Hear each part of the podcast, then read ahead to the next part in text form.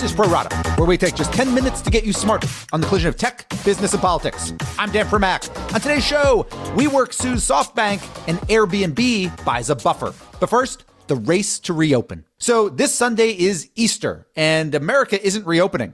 Not offices, not churches, not schools. Everyone wants it to, of course, but it's just not safe yet. And there's no interest in putting things back online, only to have to pull them back offline a week or two later in the midst of yet another outbreak. So a few things to think about. First, reopening decisions will be made on state and local levels, not at the federal level. And we could see that happen first in areas that have peaked early, including maybe Washington State and New York. Second, before reopening, we're going to need a ton more testing than we currently have, not just of those with symptoms, but of those without. And then we're going to need established programs of contact tracing, an enormous undertaking that's sure to raise all sorts of civil liberties issues. Third, the economic pressures to reopen are only going to grow, as every day closed not only puts more pressure on businesses and workers, but also on governments that rely on sales tax and other taxes to fund operations, including teachers, cops, and sanitation workers. Finally, even if business does come back, likely in some sort of staggered way, no one yet knows what it's going to look like in terms of individual willingness to be near one another in the absence of a vaccine. Will folks still be willing to congregate in stadiums and shopping malls? We just don't know. The bottom line, turning on is going to be much harder than turning off. In 15 seconds, we'll go deeper with Axios chief financial correspondent Felix Salmon. But first, this. Axios gives you the news and analysis you need to get smarter faster on the most important topics. In our unique Smart Brevity format, we cover topics from politics to science and media to tech. Subscribe to get smarter faster at signup.axios.com. And now, back to the ProRata podcast. We're joined now by Axios chief financial correspondent, Felix Salmon. So Felix, let's talk here about reopening America and take the dates out of it, you know, Easter or June 1st or whatever. When you think about the idea of reopening the country, is it your belief we would have to do this slowly, or could the president and governors just say, here we go, everybody back to work? So there's no way you can flip an on switch as easily as you can flip an off switch. We've seen countries around the world, New Zealand is a prime example, just switching the off switch and saying everyone has to stay at home for 4 weeks, all activity stops. And that's actually quite easy compared to flicking the on switch, because an on switch, when you have a virus which is as widely dispersed as it is in the United States, will come back. The R naught, the infectivity of the virus means that it will come back immediately if you just go back to where we were before. So once you bring the number of new cases down to close to zero, then what you have to do is very carefully allow bits and pieces of the economy to come back on stream in a way that doesn't allow the virus to come back. If you just let everyone out onto the beaches, into the sports stadia, into the bars, then you have actually managed to achieve nothing from the lockdown, and you're just going to need to do the whole thing all over again. For starters, I think you introduced a new word, infectivity. I don't know if that's a word, but if so, that's fantastic. I like that. So let me ask about that. There seem to be two issues here. There's the virus piece of this, right? You know, if you let everybody back in, people could start getting sick again, and we would be back, you know, pick a date in September where we are today. There's also the business aspect. Let's assume for a minute there were a vaccine and everybody were healthy. Is it easy to just flip the on switch just from a pure economic business standpoint? Or is that too going to be difficult? Because we're arguably going to have so many companies that have gone out of business. We're going to have, you know, leases and questions between landlords and their lenders. Take the virus out of it for a moment. Could we even flip the on switch if the virus itself were dealt with? So we've had businesses which have closed their doors in a very literal sense. All of the bars and restaurants and retailers have not been operating, and they have contracts that obligate them to make rent payments and stuff like that. That doesn't mean they're out of business. The articles of incorporation are still there. And if they have signed up for, say, the PPP program from the Small Business Association, they are keeping 90% of their staff on payroll, and theoretically they should be able to open back up, which then raises the question of what happens to all of those rent payments which were accruing while they were shut. And those negotiations are going to have to get worked out.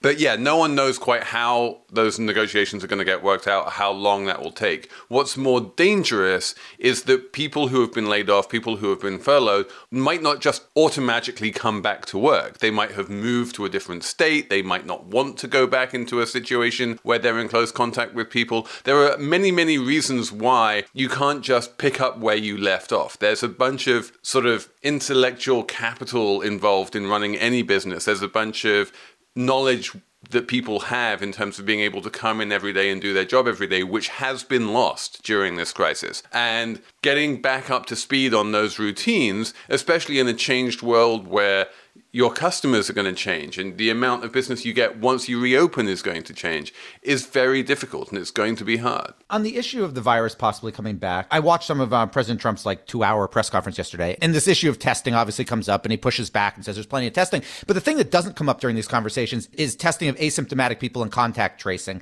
Is it your feeling that until we have actually gotten our head around that, this idea that we really need to figure out who has been infected, who hasn't, that the entire concept of reopening is irrelevant? Right now, we need to test people who've got coughs and fevers, and that's understandable, and we need to make that better. But until we do the second part, which is everybody else, we can't really seriously talk about reopening America's economy. So we can talk about it. Okay, sorry, we can't enact it. We can't do it. In order to reopen effectively, you need to know exactly where the virus is, and you need to be able to clamp down on it super aggressively wherever you find it. And in order to be able to do that, you need two different types of testing, frankly. You need what the testing that you're talking about, which is testing of everyone, including the asymptomatic, and not just once, but multiple times. And then you also need the serological testing, which will let you know whether you have had the disease, which is very useful because those people are presumptively immune and they can be like on the front lines of, you know, bars and restaurants and stuff, and be much safer in terms of trying not to spread the disease. We keep hearing from CEOs, and Axios wrote about this. Mike Allen, Jim VandeHei wrote about this yesterday, that CEOs obviously are itching to get the economy reopened and their companies reopened.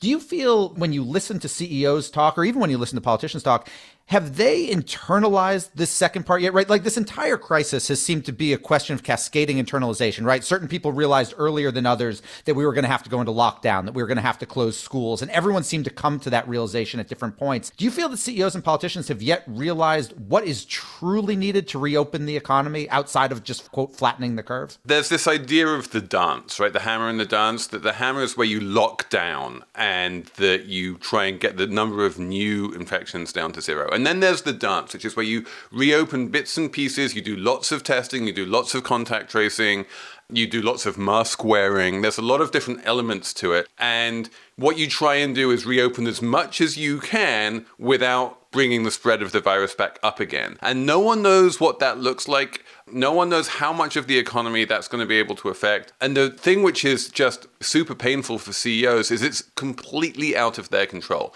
It's up to the government, and frankly, in America, that means the individual state governors, to decide which kinds of businesses they want to allow to reopen first. You know, are you going to allow office workers in first? Are you going to allow, say, luxury goods retailers to open first, or art galleries because they don't involve a lot of human contact, that kind of thing? That's up to governors. It's not up to CEOs. And that sense of powerlessness is extremely uncomfortable for any CEO. It's also incredibly interesting when you think of governors and states, you know, that compete constantly for jobs and they compete constantly for companies, you know, often via tax breaks or other things like that. Ultimately, this question, is business allowed to be open, and is it safe because the governors in those states have indeed done testing and contact tracing, might become the new question about whether somebody wants to base their companies in a state or not. Felix Salmon, chief financial correspondent for Axios, who writes the weekly Axios Edge newsletter, which you can get at signup.axios.com. Thanks for joining. Thank you. My final two right after this. Axios chief technology correspondent Ina Fried shares breaking news and analysis on the most consequential companies and players in tech, from the Valley to DC. Subscribe to Get Smarter Faster at signup.axios.com. And now, back to the ProRata podcast.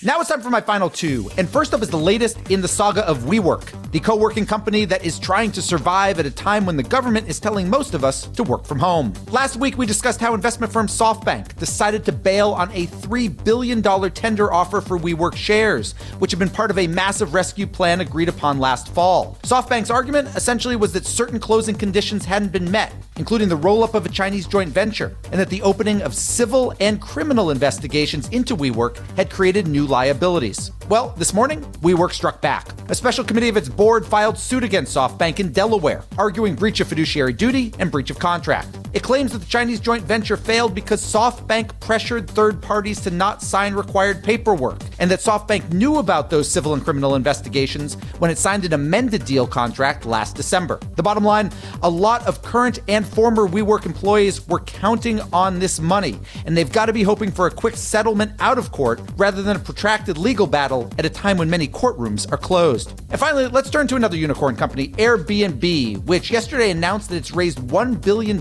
in new debt and equity funding to basically give it a bit more buffer as it waits for people to begin traveling again, plus to help fund some rescue packages for its so-called superhosts. The big picture here is that Airbnb could be in the midst of an existential crisis. Even once we all begin traveling again, there are big questions as to whether many of Airbnb's existing users will prefer hotels, where they believe the cleaning is more thorough, or on the other hand, if many hotel users will move to Airbnb, which doesn't have crowded lobbies and elevators. And we're done. Big thanks for listening, and to my producers Tim Shovers and Naomi Shavin. Have a great National Beer Day, and we'll be back tomorrow with another ProRata podcast.